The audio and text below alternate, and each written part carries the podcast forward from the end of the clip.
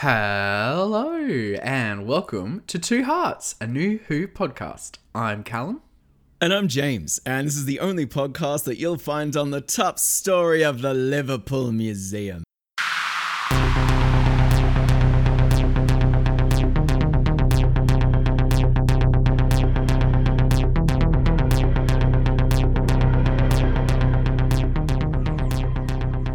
Every week here on Two Hearts, we take a look at another episode from the two thousand five Doctor Who revival. But today, and for the next six uh, consecutive weeks, we will actually be breaking from tradition so that we can, in real time, react to the latest Series thirteen of Doctor Who, uh, Flux. And so today we are looking at the first episode, the Halloween Apocalypse.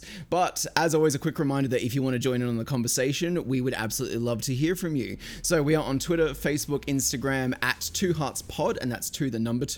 Or if you have more complicated thoughts, you can email us at two hearts podcast at gmail dot com. Callum. Hmm, hi. We we have fluxed. We fluxed. We fluxed chapter one. Um, we're feeling we're feeling it. We're feeling it, right?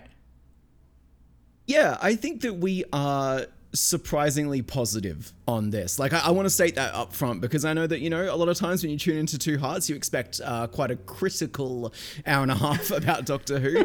Um, but at the moment, we are both in a pretty good place with the Halloween Apocalypse. Uh, we've both watched it twice now. It's an episode that we, I think we'd both agree, um, probably needs a second viewing uh, because it's... Mm. Um, It's a lot. I, I'm not convinced that it's necessarily a good time, but I think it's a fun time. Yeah, I mean, it all depends on how you define, like, what a good Doctor Who episode is. And, like, there is so much happening in this episode that it's hard to sort of pin down exactly what makes it good, because it's not a complete story, as I think a lot of people have pointed out online already, is the fact that it's the first of a six-part story. You can't really determine its goodness as a story. But as a as a self-contained episode and as a piece of entertainment, I actually found myself really enjoying this week and really enjoying Doctor Who being back. Um, so we are going to start off on a great note this week. For once, it, it is definitely a nice change of pace.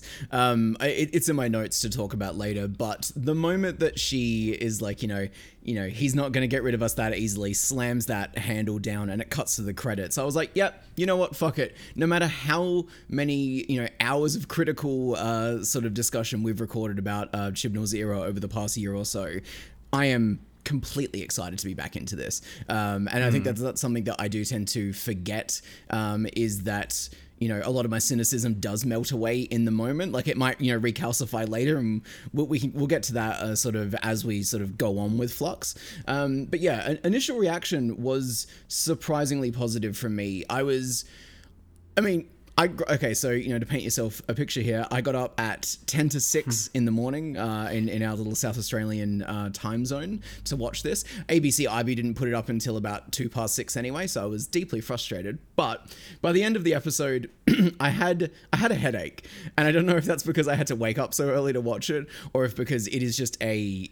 it's a cacophonous episode. Like, there is so much happening in the Halloween Apocalypse, to its detriment and to its benefit, I think, which is, you know, maybe my headline thought here is that, like, um, the chaos that ensues here does make for a more interesting viewing experience than the very um, clinical mm. ways that Series twelve deployed its story. I mean, I'll err on the side of caution, or a better phrase than that, um, and say that I think actually... all of this is very intentional. There's a line that comes pretty much halfway through the middle point of the episode where, you know, the Doctor says to Yaz nothing, something along the lines of, you know, there's nothing ordinary about this night, Yaz. Like, everything feels mm, out of yeah. sorts. And it, I think that is going a long way to sort of explain how we should be viewing this. It's not, this is the first of, like, it's the first of six parts, as I've already noted, but it's also an extremely incomplete story. And part of the joy is going to be watching, I think, week from week and threading it together. And so we are kind of experiencing, when I think about this, it's actually really exciting. We're kind of experiencing what the Doctor's adventures actually might feel like to them, in terms of the time trickiness, the way that the, like, plots develop over multiple time periods. I am Yeah, I agree. I, I find myself in a position of uh, surprisingly good faith, I guess, mm. with with this, uh, with, with Flux as an experiment, because um, a, a lot of the critical discourse about this episode since it's dropped, um, very justifiably so, has been centered around the idea that, you know, you've got some people being like, well, you can't truly criticize this because it's the first of six parts that are going to make a whole. And you've got another bunch of people being like, well, no, but you still have to take it on its whole. And as a whole, is it is it too messy? Is it introducing too many things? And I kind of think both are correct. I It's one of the rare times that I look at the general sort of uh, cultural discussion around Doctor Who, and I'm just not along with all of it, because I'm like, yeah, it it is messy, and it does introduce too much, and I think it does it in a very clunky way in a lot of ways. Um, but at the same time, what is here is intriguing and kind of exciting, and so I understand wanting to give it the space to let it evolve, tell its story, and then sort of finally at that end point see if this was a good beginning point or not. Mm-hmm. Um, that makes our job particularly tricky here, uh, given that we're going to be reacting week by week, and, you know, shout out to anyone who has to professionally cover this show, because I can't imagine what this would be like with an actual editor looming over you. Um, but I am excited to see where a lot of these plot threads go. Agreed. I think uh, a good way to, for us to talk about this episode, because obviously we're not going to do a plot synopsis for you all, because you would have just listened to, uh, watched, I think, the episode. Um, but a good way that we can sort of tackle it is just by going, let's just start at the beginning and let's just talk about what actually happens in Flux Chapter one. Do you agree? Completely agreed. That opening scene... um... The first time I watched it, uh, I've got I've got D Ms that are going to speak to this. Like, there's a history of the internet of, of me saying, I think that was kind of a mess as an opening scene. Didn't particularly care for the C G I, and it reminded me of the Rise of Skywalker in all the wrong ways. I don't even disagree with my past self on those points. I think those are very legitimate criticisms. But when I watched it the second time, I was like, yeah, but it's fun. Yeah. Um, and, and that's such a, a, a weak uh, sort of um, objective or critical point no. to sort of discuss this from, but that is ultimately where I'm at. Like, it is just a really fun opening scene. You're absolutely right. And it, I think it pays to compare it to, like, the opening of The Woman Who Fell to Earth and uh, Spyfall, which I think are pretty forgettable, like, episodes in general. Yeah. Um But as pretty forgettable openings as well. Like, you, if I asked you what happens at the start of Spyfall, you probably couldn't tell me, right? Oh, well, I mean, like, I can, because I just recently oh, okay. rewatched well, that... Spyfall. Well, well, I tried to rewatch Spyfall Part One. I fell asleep, but um, yes, I take your point. But it's not. You're not like, wow, that was amazing, and I can't wait for this story to begin. This was just like this was almost like classic Doctor Who in not in the like, oh, it's from the past, but. In the, like, it, it represents some of the best things about what the show can do, which is that it's fun, it's vibrant, it's, there's a, like, a sense of danger and a sense of, of uh, not exactly tension, because you know the Doctor's going to get out of it, but, like, adventure, I guess. Um, and, fuck, I think from the, the very first scene, Jodie was just, like, magnetic, on it. Uh, yes, agreed. I think an overall talking point that you and I definitely want to hit today is that um, th- Jodie seems a lot better in, in Flux than I, I think she's been before in the role. Um, and it that's very exciting to us because, uh, you know, we, I think we both said to each other before Halloween Apocalypse premiered, like, we want to like this. We we want to like a Jodie season. Um, and so that it's gotten off on as strong a foot as it has here with her performance is really good. But we'll we'll get to that in a bit. That opening scene... The I've seen a lot of complaints about the C G I, um, and I do agree. I think that, um, you know, when we talked about the trailer, we even said this about this scene as well, because another thing is that so much of this first episode is just from that trailer, um, mm. which is exciting, and we'll get to that on its own part. Um, but... I don't think it looks particularly fantastic. Um, it, it it looks kind of hokey and kind of janky, um, but I also think that Doctor Who has a very rich history of being a janky, hokey-looking show, and that being an inherent part of the charm. And mm. I understand that in an age of, you know, um, prestige television, we look to these things with maybe a bit more of a critical eye now. We want them to to look as, as good as they can. Um, I, I get that impulse, but I also think that it betrays the history of the show to assume that it needs to look like prestige television. Uh, yeah, absolutely. It's it's Doctor Who. It's fun. It's intentionally artificial. So just go for the ride. And I think that that opening scene is great in that respect. The Doctor and Yaz uh, kind of bounce into the TARDIS, shall we say. They uh, fall onto a trampoline and then onto a bed, which a lot of people have been like, hmm, they've got a bed in the TARDIS. Hmm. Yeah, that was um, that's the only part of the scene that I didn't like. I don't think Chibnall knows how to end dangerous situations particularly well. He often just kind of like prematurely cuts them off with a goof, um, and I, I don't think that's that is particularly good. Um, but you know, you've got that really like extended gag of, you know, they've got the, the handcuffs on, and it's like, oh well, I told him that we've got them because they are voice activated, and so all I need to say is release. And so it leads to Jodie Whittaker and Mandip Gill just screaming release into like these uh, handcuffs in a very fake looking C G I scene, and it's just it's just goofy, like it's just it's just enjoyable. Um, so I had a pretty good time with it. Mm.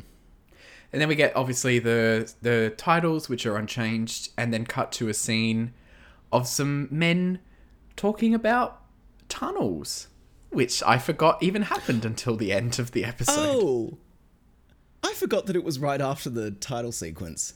Yeah, so, okay, here's the other thing. Structurally, this episode bounces around quite a bit. Like, it is obviously trying to introduce... I get the impression...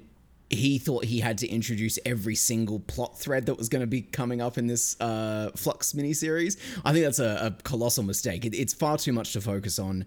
Um, and it's even, it's made worse when, you know, you cut from like that really fun rompy adventure where, by the way, the, the setup is that um, they've been captured by a alien in a mask called Carvanista.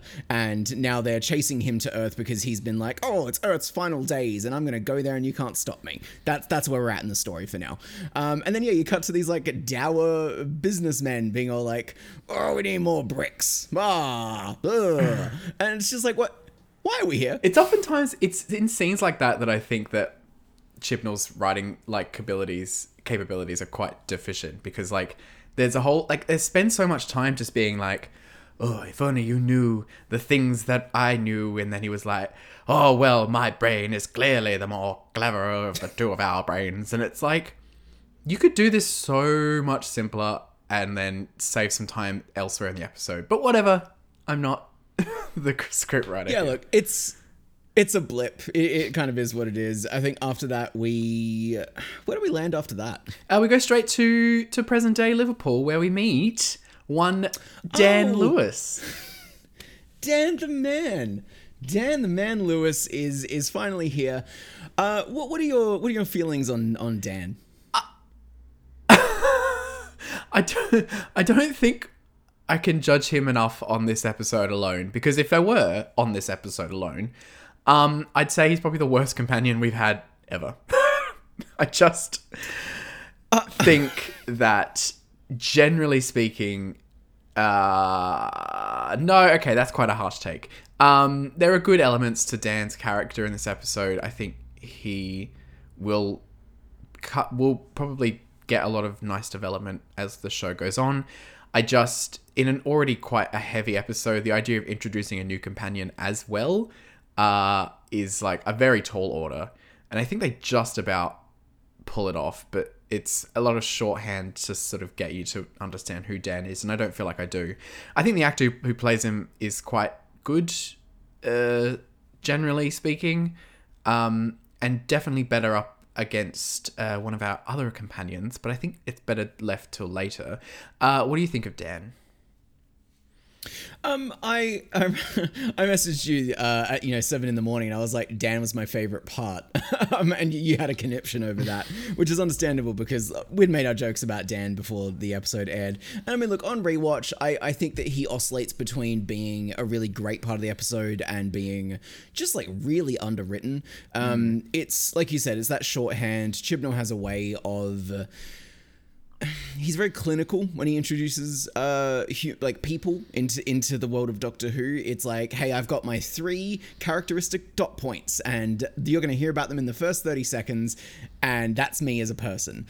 Um, and then they tend to stagnate from there. Um, and I think that that's been, you know, a problem across the past two seasons, as we've talked about with those companions and why the fam didn't quite work as well as it could have. Um, and so...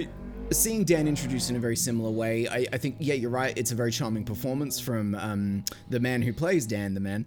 Um, And I like the, in theory, what they're going for with this character. You know, he's introduced um, in that Liverpool Museum.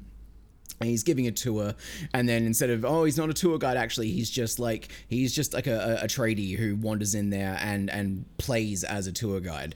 Um, and I, I said this to you, like, I, I like the implication there that you've essentially got this, um, you know, middle-aged man in what feels like a very much a failure to launch situation, um, doesn't have that formal education in his life, and so has ended up in a very, as we later see in the episode, he's on the poverty line. He's, he's clearly not doing well in his life. He's very directionless, doesn't have a lot of food in his house. It's it's not a good picture that it paints for Dan. Um, and so I think all of this is like fantastic subtext for a character. Um, and I am interesting to, interested to see if the show grapples with any of those things um, as a as a companion mm. would, because I feel like, you know, like, well, yeah, Rose wasn't, you know, super rich, but she wasn't on the poverty line either. We've never seen a character maybe this down on their luck get thrown into the crew. It, it feels very pointed to have him be like, oh, I didn't take the soup. And a later scene, and to have to be yeah. to make such a, a thing of it, I suppose that I, I would be very disappointed if they didn't at least acknowledge it in later episodes. Um, you know, I, Yaz, you know, has had it's been here for three seasons, and we know that her development has not been the best. So you know, it's I'm, it's not looking good, but uh, I think that generally speaking, mm. this kind of character is a good addition to Doctor Who if they come through and good on that conceit. Agreed. Agreed. I mean, on the Yaz note as well, like across, you know, it's interesting. She's had two full seasons where we don't feel like we've really gotten enough of Yaz.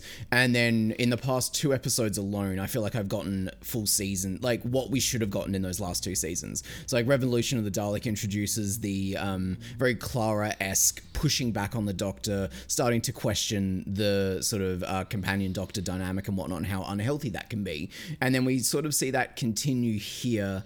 I don't think it, like, obviously for me, it's nowhere near what they do with Clara because that took seasons for them to build up. Um, with Yaz, there's there's like a spark of it there. You know, there, there's a lot of scenes in this episode where she pushes back on the Doctor um, in a very uh, explicit way, sort of calls her out for not telling her stuff. And that is going to go on to talk to the characterization of the Doctor in this episode that I think you and I have some very interesting thoughts on.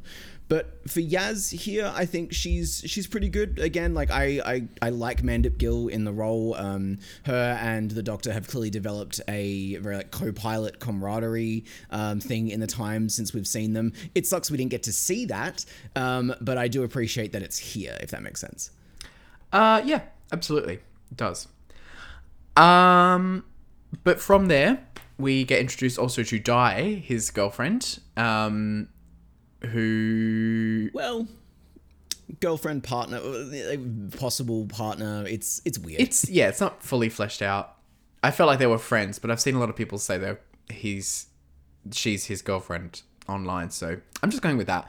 Um oh, okay, her name's Di. That's all we pretty much know about her right now. Yeah, and they're gonna have a date later that night on Halloween. Yes, because it's Halloween because it's Halloween which leads to one of the better scenes of this episode, which is the Doctor's uh, psychic link with the new enemy, Swarm. Oh, yeah. So the Doctor has force connections with the enemy of this series, which my, warms my little Star Wars heart.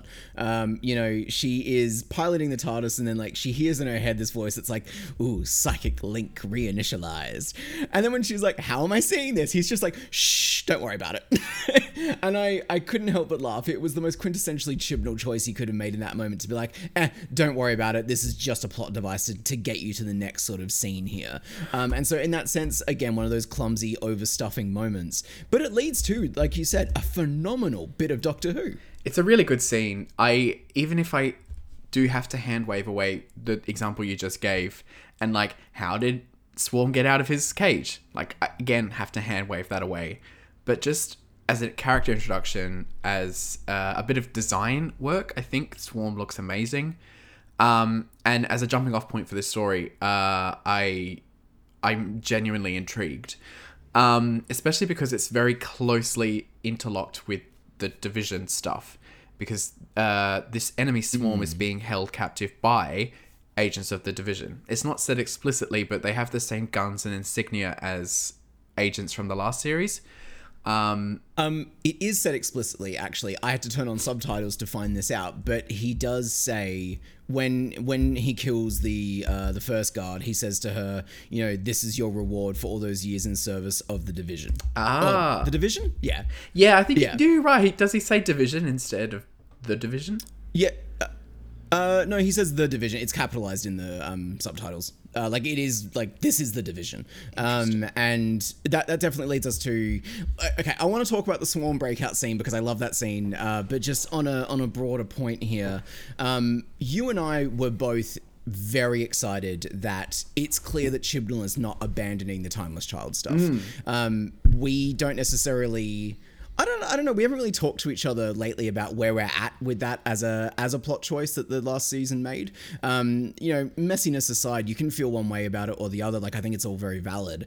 Um, but I think everybody kind of assumed, in the same way he did veer left after the backlash to season eleven, the season twelve backlash was even louder with the Timeless Child, and so like uh, I think a lot of us sort of assumed that he would veer again and and maybe just not pick up on it, um and so to see the very first episode of Flux, like at the very top, be like, no no the Division is at play here. Um later it's it's we find we find out why the Doctor was pursuing Carvanista, the guy who captures her in the first place, is because he's the last surviving member of the Division and she needs answers about it. Like it's very much interwoven into the plot. mm. Um and that obviously comes back to the Swarm as well, um and that's just that's very good, in my opinion. Mm. Like, I, I don't know how I'm going to feel about how it all shakes out, but I am glad that Chibnall is sticking to his vision in that sense. Uh, agreed, because I think it would be kind of callous to introduce something as world-changing as the Timeless Child and then be like, actually, you didn't like it, so I'm going to avoid it. Like, even if people mm. didn't like it,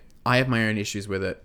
I still want to see this story come to its conclusion. I think it deserves that now that it's been introduced, and I'm really glad that it's not going away. And actually, it's being dealt with in a much more...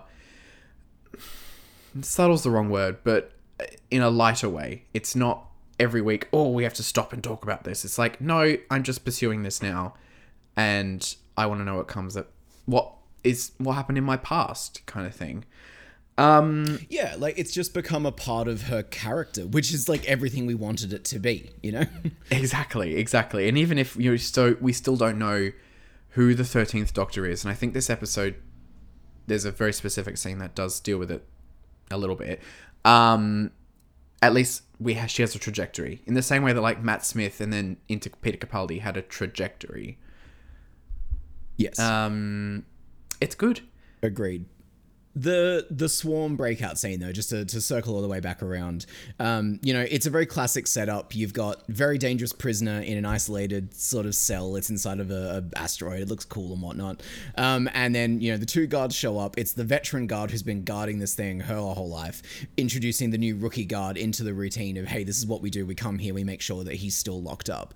Um, and then it plays out, you know, it, admittedly, I did laugh because she says to the rookie, like, no matter what he says, do not engage with him, and then he says one thing to this veteran guard and she's like, you shut the fuck up. Like she just completely loses her mind. I feel like that was um, so pointed because she's very... like, oh yeah, don't engage in the conversation, and then he says what he says and she's like, you're locked in the cage, you can't get out, you're trash and awful, and it's like, um take a look around, girl. Yeah, exactly. Um, but look, I mean, the, the kind of corniness of that aside, I I thought that um, the actress who plays that first guard, whose name I had up just before, uh, Sarah, uh, Sarah rather, uh, Sarah um, Amanqua. Sorry if I butchered that name. I definitely did. Um, I thought that she had about, you know, a couple of minutes of screen time and really sold me the idea of this guard who had been guarding this monstrous evil for her entire life. Um, when she did lose her shit at the Swarm, I believed the kind of vitriol that she had for him. Mm. Um, and then to see, like he says, her entire life's work come undone as we get introduced to the Swarm's, uh, like, power, I guess, um, was, like, horrifying. Uh, if, you know, if only for the fact that the, the way that the Swarm kills seems to be just disintegrating somebody and then absorbing their energy. Well, is it absorbing their energy or is it a regeneration? Well, but the thing is, you see it go into him and then he grows his crystals back. Yes, I so I assume that he is taking other people's energy in order to regenerate himself. Uh... Mm, which is a great twist on, like, a, if you want to talk about like a villainous version of the Doctor, the idea of like, yeah, I can regenerate too, but to do it, I steal life force as opposed to producing it. Mm. That rules. Uh, truly, it truly. Um, and it would be cool if we see that actually come to something. Um, I do love the other guard in the who's the after Swarm escapes and goes up to her and he's like, "Oh, I'm gonna kill you now," and like grabs her wrist and she starts disintegrating and she's just like, "Ah, oh, um, okay. I guess I'm, I guess I'm disintegrating." Like, oh, bother. Yeah. Bye then. Oh, uh, yeah. It's odd. Like it's, and you know, cause we see that scene earlier in the scene, uh, part of the Swarm's power is that he can like clearly get in people's heads. Um, and so I was like, oh, okay, maybe she was meant to be like slightly dazed by his mental powers and they just forgot to add the special effects to her eyes to make it look like she was. Um, but it's, it's just an odd little choice. And then that scene ends with maybe my least favorite creative choice in the whole episode. Um, we, we, Obviously, this is all part of the Doctor's, you know, quote-unquote vision of, of him. And then he looks directly into the camera and goes, "Trick or treat, Doctor." And it's just... it's so dumb. Especially because then, like, that's followed up with the Doctor, like... The, after this, the Doctor travels to Earth. And she's like, "Date stamp, October thirty-first. And then Yaz is like, "Ugh, Halloween, trick or treat." And it's like, who says that, Yaz? Yeah, she has like a full-on like P T S D moment. She's like, "Why did you say that?" Oh, bless, bless. It's it's so goofy. Like, and I think the fact that we're we're laughing about it like this is an indicator that we are willing to let a lot of this slide. Like, again, I don't know if it's a good episode, but I, I'm having a good time talking about it. I had a good time watching it. Um, so they end up on Earth and they they go to Dan's flat because that's where the the trace of um, Carvanista's gun energy takes them to. Um, there's a weird scene where she, uh, the Doctor implies that poor people can't have oh, laptops. Yeah, like, so they go, so Carvanista captures, that's a scene we need to talk about actually, but Carvanista captures oh, Dan, yeah. and then the Doctor and Yaz go in there and they're like, "Oh, he's got a nice laptop." And then they're like trying to figure out, oh, at this point they learn that Carvanista's species uh, have a like seven billion strong fleet coming towards Earth. And they're like, oh, he's a getting ready for invasion. And then the Doctor's like, "Actually, you know the one thing that's really bugging me about this whole situation? Why does this poor po- piece of shit have a nice laptop?" And it's like, "Doctor, don't poor shame oh God, that's poor Yaz." Like, I know you're a Time Lord, but Jesus. Jesus. Um, because it just like, it, yeah, it just feeds into that whole like, oh, poor people, if you've got a nice type T V, why are you poor? Like, you should, you're not, yeah, anyway. Yeah, like, I don't think it was, like, malicious. No. I think it was just... Ch- Chibnall has these weird blind spots where he, he just... Uh, I don't know. He gets these weird little hiccups in his writing. Um, but yeah, you're right. I did skip over the scene. So Carvanista is finally revealed because until now he's been wearing a, a mask. And he takes his mask off and lo and behold, it's my favourite dog boy from the trailer. um, if you listen to our trailer reaction, you know that, like, this dog was the thing I was most excited about. And I think in practice... It, uh, mm. Um, it's he is part of a race. Do you want to explain what Carvanista is? Sure, Carvanista is part of the Lupari race, and this is, doesn't isn't revealed in this scene. But later we find out that the Lupari are, because they're dogs, get this, uh, are species bonded to humanity, and so every Lupari has a human, and they've come not to kill or invade Earth, but to save all the humans by taking them onto their ships, which can somehow guard against the oncoming Flux. Um. Carvanista comes down, reveals himself to Dan, and Dan's like, "Ugh, that's a nice mask," and like strokes it, and then he's like, "Oh, it's quite soft actually." it's quite soft actually, and it's like, Dan, this guy kicked your door in. Why are you? He has a laser axe. What? It just it doesn't fail to astound me, and I think this is the worst uh, parts of Dan's characterization is like, in order to be the comic effect, they have to dumb him down. It's kind of annoying. Yes. Yeah, like, uh, Chibnall's uh, brand of humor is... Um, it's it's a very silly brand of humor. It's a very He has a very childlike Uh, sense of humor, I would say. Mm. Um, and so, yeah, you get this kind of whiplash when you go from scenes where Dan is looking in his cupboards and there's no food, and he's like, shit, I'm too proud to take that food I got offered earlier. What a fucking idiot I am. And it's really effective and good. And then suddenly, you know, a space dog kicks in the door and he's like, oh, woof, woof, what are you then, sir? And it's just so odd. Especially the bit where he's like, that is a, that you have, it, I'm, oh, fuck, what does he say? Where he's like, Carvanista says, you've caused me great indignity to my species, to my forebears. And Dan says, you don't look like forebears. Like, for fuck's sake. what oh, What are you doing? Yeah. Um, but so, so, yeah, that's that's definitely clunky and weird. Um, but, you know, we go on. Well, I do. The other thing I do want to say about Carvanista is that I know that you like the dog alien. I can get on that level. I think that the actor playing him actually gives him a nice voice and characterization. I just think that mask mm-hmm. is not doing him any favors. And it's like, it's, it's, I don't know if this is intentional or not, but it looks like a Halloween mask. Like, the eyes don't move. You barely see the mouth move. In scenes where he's delivering like dramatic dialogue later in the episode, it's like so blank and expressionless. And you're like, this needed some more care and thought and less hair.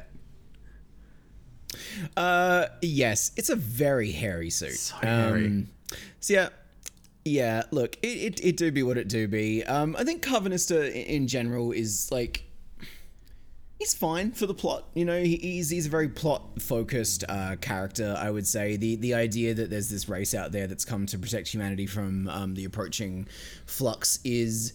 I mean, like, it, it's not not interesting. I just think that because Chibnall ties it up with the dog jokes, it just doesn't land at all. Like, yeah. It doesn't feel as cool as, as it probably could feel.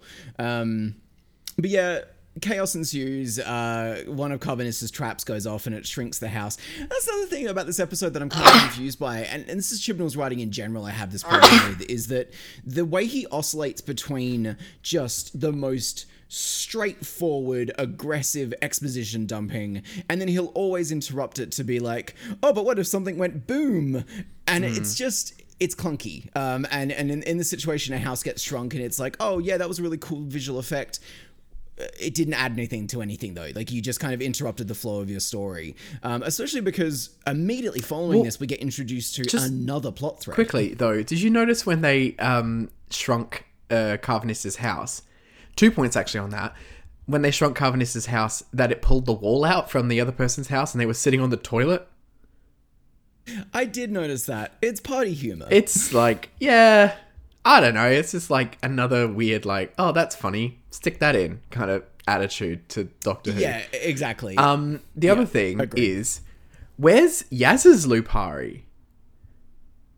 Truly. Yeah, like, does every companion have a Lupari? Um, like, do they get notified when their their ward gets taken off Earth? What's the deal? What's going on with Carvanista? Oh, anyway, Carvanista aside, uh, we get to um, one of... Now, this is the, the, the subplot introduction that I've seen people have the most problems with, just in terms of where it comes in the story mm. and that they, they feel like it doesn't add anything to it. Um I vehemently disagree. We get introduced to a character named Claire. Claire. Um, so Yaz and the Doctor are parked in the... They're, they're standing outside the TARDIS. They're sort of having a conversation about what just went down. And this woman just approaches from up the street and she's like, oh, shit, it's the Doctor.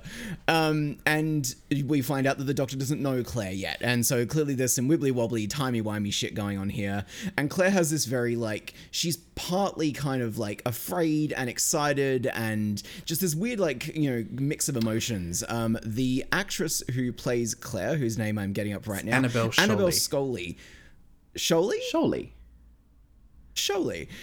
Annabelle, um, just knocks this performance out of the park, if you ask me. Like, this this is an episode I think that's full of really good supporting performances. Mm. Um, and Annabelle probably delivers my favorite one. Um, and, you know, the, the Doctor... Part of that characterization we were going to talk about a bit later is that the Doctor throughout this story is very single-minded. And so, you know, these new faces keep coming into the Doctor's uh, sort of orbit. And she's always just like, I just, I literally don't have time to deal with this right now. And she kind of fucks off. And so she gets back in the TARDIS, Yaz gets back in the TARDIS, and a small stylistic touch that made me lose my mind, I was so happy with it, is that it cuts to this wide shot of Claire standing in front of the now closed TARDIS in the middle of an empty street. And it, it switches almost from like a Steadicam to more of like a slight shaky, like handheld version of things. Mm. It's very subtle. And then it cuts uh, to a close-up to Claire, and she's like, you know, you have to go home, Claire. Um, and it's just... it's got so much mystery and so much weirdness infused in the stylistic choices that they made in that scene yeah. that when I see people be like, oh, we didn't need that, I'm like, no, we didn't need the tunnels in Liverpool. Mm. I feel like whatever Claire is a part of is quite exciting. Yeah, like I'm definitely intrigued now to sort of see where this story is going, and I speculated to you that possibly we're in for a time loop kind of story with the Weeping Angels if they go for shorter time loops on the people that they send back in time. Um, and mm. it would be, it would totally recontextualize this whole scene as well. And I think that's one of the, this scene is exemplifying some of the strengths of this format. It's like, you can put in this little random scene and be like, just park that for now. It will pay off. And that's really cool and exciting. Um, I love the actress. And like, I mean, I, oh, sorry. Thank you. I love the actress. Um, the line that she says where she was like, I was just taking the long way home because it's Halloween is like, Mm, mm-hmm. so good. Um, and then obviously then the ensuing attack on her is uh, just reminds you like why the Weeping Angels are actually quite good. It does. Um, I do remember the first time I watched it though, and she rounded that street and there was the Weeping Angel in the middle of the street. I literally said out loud, sure, fuck it, why not? Um, because by this point in the episode, you're kind of like, yeah, okay, I guess you're just going to literally introduce everything to me here. Um, and so I didn't necessarily... like, I did find that a little bit jarring to be like, oh, okay, this is like literally like a whole other subplot that we're now having to deal with. But yeah, she gets zapped back in time by the Weeping Angel, which is obviously going to explain how she's met the Doctor at some, you know, time shit. It's it's Doctor Who, you, you mm. get it. Um, so I'm I'm definitely, like you said, I've parked that in the back of my brain because of that performance and the kind of little touches in that scene. That's the one I'm most excited to get back to. Um, I do you, when do we meet Vinder? Can I just say one thing? Yeah. Claire's line, uh, I was just taking the long way home. Some people have, and you'll love this, online, suggested she might in fact be a Clara, because Clara's last line in the show was uh, going to Gallifrey the long way round. Mm-hmm. Oh, I know. And it also hasn't escaped my keen eye that Annabelle Scholey, uh, Scholey, kind of looks like Clara, but ooh. Look, in this show where we try and insert Clara in any opportunity, I feel like this is as good an opportunity as truly any. Well, I mean, th- there's a couple of references to classic uh, companions in this episode. So yeah, you get you get that um that, that line from from Claire, and then like I said just before, we're about to I think we're about to meet Vinder, and he is on uh, was it Space Station Rose? Yeah, one of the less subtle ones. Uh, but yes yes like it could the only way it could have been less subtle is if he was like, oh, Space Station Rose reporting in, I'm just eating my chips. It's like, oh, or mm, Space Station Martha Jones reporting, just being a doctor. Yeah. Um, Vinder, Vinder is one of the things that I would have cut from this episode. I think along with the tunnels, um, his his Uh, contribution here is isn't necessary because it is largely just a um you know he he's dressed like the the Division people. I think it's probably pretty safe to assume that he, he's he's one of them, and he's he's set up in this space station where he's watching over uh, like a, I don't know a patch of galaxy. Mm. And with the for the dialogue is, you know, like, oh, I've been here forever once again, there's nothing going on, my report again today is that nothing has changed. And then of course, you know, uh assumedly um what's his name? Mister Mister Flux? Mister Swarm. Flux. Okay. uh, we assume Swarm's, Swarm's Flux starts, you know, eating planets in front of him. And he's like, oh, God, the the, the something's here. Because he doesn't really seem to know what the Flux is. Um, so I'm not sure what he's looking for in that part of space. That's technically another thing you have to park for later, but I thought it was less im- interesting this time just because the dialogue here was so... Uh, so workmanlike. Yeah, it's it's not a great introduction, and especially because Vinder was so bigged as like the next big recurring character for this story. I kind of feel like mm. actually this episode should have focused on Dan solely and then introduced Vinder next week, like you suggested, just to be like, okay, yeah. got Dan out of the way. Now here's, here's Vinder. Yes. Yeah, very much so. Um, but look, then we, we move on from Vinder. We've got, uh, what happens next? Is it the, the Arctic stuff? Well, we kind of, that's peppered in. We haven't really touched on that yet. Um, the yeah. other, I, I, our idea of following this, you know, chronologically has fallen apart because there's just too much to remember. um, there is. And, but this is a good scene because we get one scene where, where it, it's a house in the Arctic Circle somewhere. It's a couple, um, and they get a, a beacon message telling them something we don't know, to which the, the female of this couple, ugh, um, hate that I just said that. Um, she smashes the the beacon and she's like, not today. Um, this is then followed by another scene where a swarm visits her, kills her partner, and then I guess opens up some mask or thing on her mind that made her forget who she was, because then she like is like, thank you. And he... Yeah, she has that really creepy line where she's like, you know, why is this thought in my mind? And he's like, what thought? Thank you. It, it's really good, subtle horror stuff. Like, I, I really like any time Mister Flux is on screen. I'm making that name stick, by the way. I'm not calling him Mister Flux. Especially because, like... Uh, but yeah, it really... Especially because, oh. like, I feel like people have been calling him Mister Swarm, and I just... Ugh, no, it's Swarm. I mean... Er- Everything's terrible, but look, it is what it is. Um, so my running theory, uh, because look, we're in a rare opportunity here where, you know, we don't know what's going to come next. And so we can sort of like preserve our, our thoughts and feelings before we know what happens. And that's kind of exciting for us. My running swing for the fence theory is that that house in the Arctic was a TARDIS, um, and whatever is going on. Uh, it's like a Fugitive of the Jejune situation where uh, Mister Flux's sister had been hidden there inside of her own TARDIS, uh, blah, blah, blah, something, you know, plot.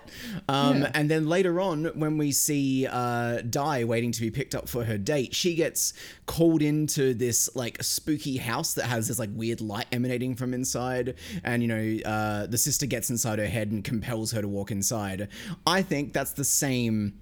Uh, that's the TARDIS again. Now it's just moved. That's why that house is so sort of out of place on that street. Um, yeah, I'm just preserving well, that theory here because if I'm right, that would be a great get for me. It would totally make sense because, like, they're in the Arctic Circle. There is nothing there, and yet they have running water and electricity. I'm not buying it. Yeah. And chilies. And chilies. Where do they get the chilies from? That's who that character um, is now. He's just Chili Man. Chili. It's Chili Man and Woman. um, yeah, so look, that that's that. Uh, we get some more stuff with, with Carvanista and the Doctor. We get, um, I think, yours and I's favourite joke oh, in the whole so episode. so good. Can I, do, can I say it, please? Please do. Um, yeah. So the Doctor and Yaz land on Carvanista's ship. Um, Dan's realised he's in space. It's all very good. Um, and then... Uh, oh, wait, no. There is one... Oh, fuck.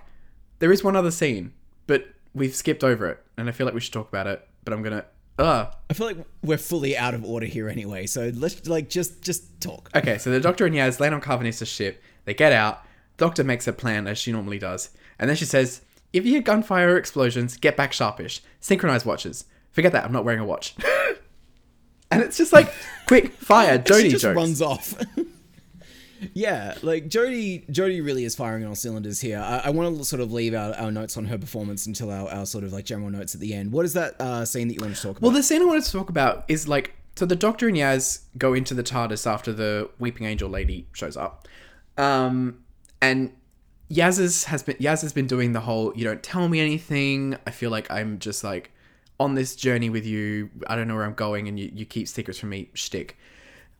The Doctor has a really... cruel line, and I really hate it because, you know, Yaz says, you know, what's going on? She mentions that the Doctor had like a vision, and she's like, what vision? You know, you didn't mention anything. And the Doctor says, you know what, Yaz, I don't mention everything. And it's like, okay, that's mean. Um, why are you being so snarky with Yaz? And then she has the gall when Yaz says, no kidding, to be like, are you being Mardy? Assuming, meaning, are you being, like, grumpy? And it's like, you don't yeah. get to call Yaz grumpy. You are the one who's concealing everything. Like, it's it's it's uh, an annoying trait that they've uh, insisting on having with this doctor, that she's secretive. And it just runs so antithic... Oh, I don't know if this is the right word. Antithetical. It runs so anti-ethical to, like, to her character. Antithetical. Antithetical. Let's try again. It runs so antithetical to her character, who is this, like, puppy dog. And if they're going for the Tennant thing of, like, Tennant was, like, looked like human, but he was, like, uh, you know, dark and grim. It's not grim, it's just mean. Do you know what I mean? Um, I do, and I'm starting to, and this is a spin-off of my, my good faith in, in Flux as a whole, so we're going to see how this gets uh, rewarded or slapped down again. Um, I am starting to think it's deliberate. I, I think that there is a... a callousness to Jodie's doctor that um, I'm really appreciating now that it's sort of emerging. Like, I think the Timeless Child stuff uh, is, you know, sort of the turning point for her interpretation of the doctor. Uh, it's like I said to you um, before, like, she has this, she's constantly disregarding the people in her orbit in this episode. So much that, like, Yaz has to be the one that does the TARDIS introduction for Dan, mm. which is, like, another really good Yaz moment. Um, But specifically in that scene where Yaz calls her out for being secretive, um, the, she she gets so frustrated that she she pulls her, like, hey, haven't I shown you amazing things? Why are you being ungrateful? Is the tone of her, like, pushback yeah. on on Yaz. And that is a fascinating I, like point of view for the Doctor to have embodied at this point, where she's become so single-minded on discovering this part of her past self that she's now dragging her human along, um, her, her requisite companion, you know. Um, and I like the idea that Jodie is specifically tapping into... Um, the way that that is alienating her from her companion. Um, if, is this going to be paid off? Who fucking knows? Um, mm. But I, I like to think that it is being deliberate, because it, it feels so pointed at this point. It does feel very pointed, and it reminds me of that scene in their, like, fourth episode way back in Series eleven, where she says, you know, are you absolute... She, like, has to reassure, like, ask them for their reassurance that they actually want to come with her. And she's like, are you sure you want to do this? You won't come back as the same people you left as. And it's interesting mm. because, like, it's almost like she was warning them away from herself and how she could be, is how I read it now yeah. in this light of this new stuff that's going on. Mm. It's an interpretation. Agreed. Um, No, it, it, it definitely is. Um, I kind of want to power through the rest of the plot, because um, before we sat down, we were like, oh, we'll probably get like twenty minutes out of this, twenty-five minutes tops. We've been sitting here for nearly an hour now. Um, so, uh, you know, the, the flux, uh, the doctor goes off and uh, obviously Dan gets recruited into the TARDIS in a very haphazard way. She's like, I need to go and investigate what this flux situation is. So she goes and finds it in the galaxy. Uh, she has another force vision with uh, Mister Flux, where he is now like sort of fully rejuvenated. He's in his like spick little suit and everything. Um, he has that amazing line with her uh, where, and this is another thing I got from the subtitles, when he first sees her, he's like, uh, what was it? Uh, uh, da, da, da. It was so efficient, you don't remember a trace. And like the way that like he's clearly from that sort of um, former life that she had uh, is, is really well woven through the dialogue here. Mm. Uh, the whole idea of them, he describes it as we danced across time and space. And it's not, I mean, he goes on to say in combat, but the way that he's circling her is very uh, like semi-sexual to me. That there's definitely undertones to the way that he's interacting with her. I don't think they're going to have a romance or anything like that, but I do think that there is a a respect and a a kind of um, attraction to the kind of being that the Doctor was at the time. And so it'll be interesting to see if this dovetails into the Doctor now becoming a bit more of a calloused, you know, time adventurer. If the more she remembers of her past self, the more we see that war-ready Doctor again, I, I think would be quite interesting. Yeah, it mm, it does lead a, a a door open to interpret just how we'll see that, if we actually will see some past adventures, probably with the Fugitive Doctor. Um, uh, the line, yeah, the line of the like, oh, we've danced together across the universe stuff. It's I was surprised at how much I bought Swarm as a past mortal enemy of the Doctor, because like there are very few. Mm-hmm. slots that these like new that new aliens can fit into, because you've got the Master, you've got Daleks, you've got Cybermen. They pretty much occupy the top three spots. I'm not saying Swarm comes near them in terms of iconic status, but I believed instantly that he would be that for her, especially because I think the Flux is something that we haven't really touched on and probably won't for a while because it's so all-encompassing. Um, but it is like an eater of worlds. Like, you see worlds get completely swallowed up mm. in its wake, and it's it's yeah. so apocalyptic um, that I buy the threat of this person. In a way, I haven't really bought the threat of a lot of Chibnall villains before. Yeah, no, I, I completely agree. And I think that a lot of that comes down to the fact that, um, like I said, with his humor, he has a really bad habit of interjecting humor into serious scenes. And every scene that we've seen so far with um, Swarm has been very played completely straight. Like, Jodie's getting to act out her dramatic chops. Uh, Sam Spurrell is playing Swarm, and he is just chewing that scenery. Um, it's it's just good. It's just really good, dark, dramatic Doctor Who stuff that, that we really enjoy. Um, so she figures out she can lead the Swarm back, uh, not the Swarm, uh, lead Flux, which, you know, for reference, in case you are listening to this and you haven't actually seen it, it's a giant, like, orange cloud that consumes planets. It's very Galactus-like in that sense. So she starts leading it back to Earth. Carvanista and all of his mates, like, line up their ships to protect the Earth. She tries blasting oh, it with time God. vortex energy. It's like, remember when Jackie had to, like, offer sexual favors to get a, a truck to pull open the TARDIS console? And it's like, you're just going to hit it with a hammer? Um, yes. I know. It's just, it's so, it's so silly. Um, so yeah, look, that, that happens, that the TARDIS opens up, it, it blasts the thing, it has no effect on it, and because of this, she's essentially opened the doors to to uh, the, the Flux. It starts barreling towards them. We cut to every character that we've met mm. so far, and every one of them being all like, oh, oh no, things are happening, and then, you know, cut to credits, right? That, that's where we, we end on a very apocalyptic cliffhanger. I did love that um, sequence. It was good, right? Yeah. Um, but then also that line at the end of Jodie being like, "Ooh, the apocalypse. I never knew what it would feel like." uh, yeah, look, it's a, it's a very clumsy line. It is, it is. Um, but I think leaves us on a very positive, exciting note, um, for the next episode of Flux. Uh, yeah, agreed. I'm I'm intrigued to see to see where we go next. Um, I guess rapid fire sort of final thoughts is that, yeah, like, Jodie's performance here is, I think we both had a really good time with her. Like, she's mm. she's funny, she's charming, dramatic when she needs to be. Um, I still think that she is hampered somewhat by a script that needs her to be such a heavy exposition bot. Um, but when she gets to just imbue the Doctor with those little moments, uh, really really thrives. Um, The music is surprisingly good. Uh, yes. It's still got that... It's very recognisably uh, Sega Nakanola's music, um, but it's just got that added bombast to it, which I really appreciate. Uh, fully agree. Um, agreed. There's some melodies this time, which is nice. There are some melodies. Um, I think Yaz... Oh, gosh, I really want to like Mandip Gill, but I do find her character just severely underwritten. Um... And, but I am enjoying seeing her with Dan. Uh, I think you touched on it briefly before, seeing how Yaz would act with her own companion, as it were, in Dan, uh, is very interesting. Mm-hmm. Agreed. Agreed. Very much so. Um, and, you know, we've got so many yeah. plot threads to pick up. We've got... So we didn't even mention the Sontarans. There was a scene with Sontarans, people. Oh, my God. The Sontarans are here as well.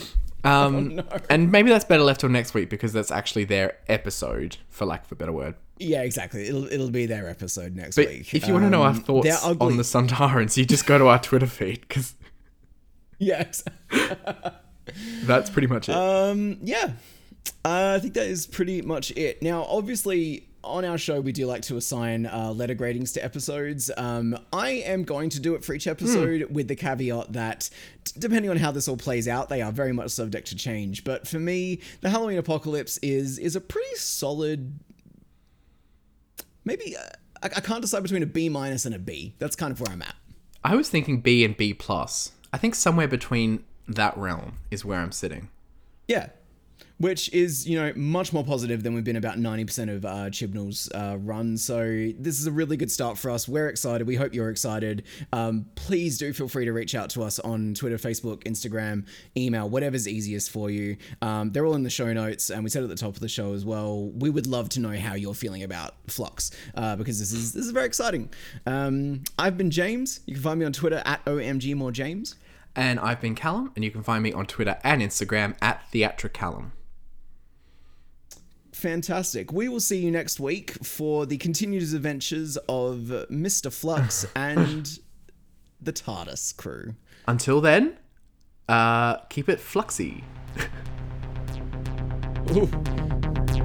Bye. I thought it would be cool.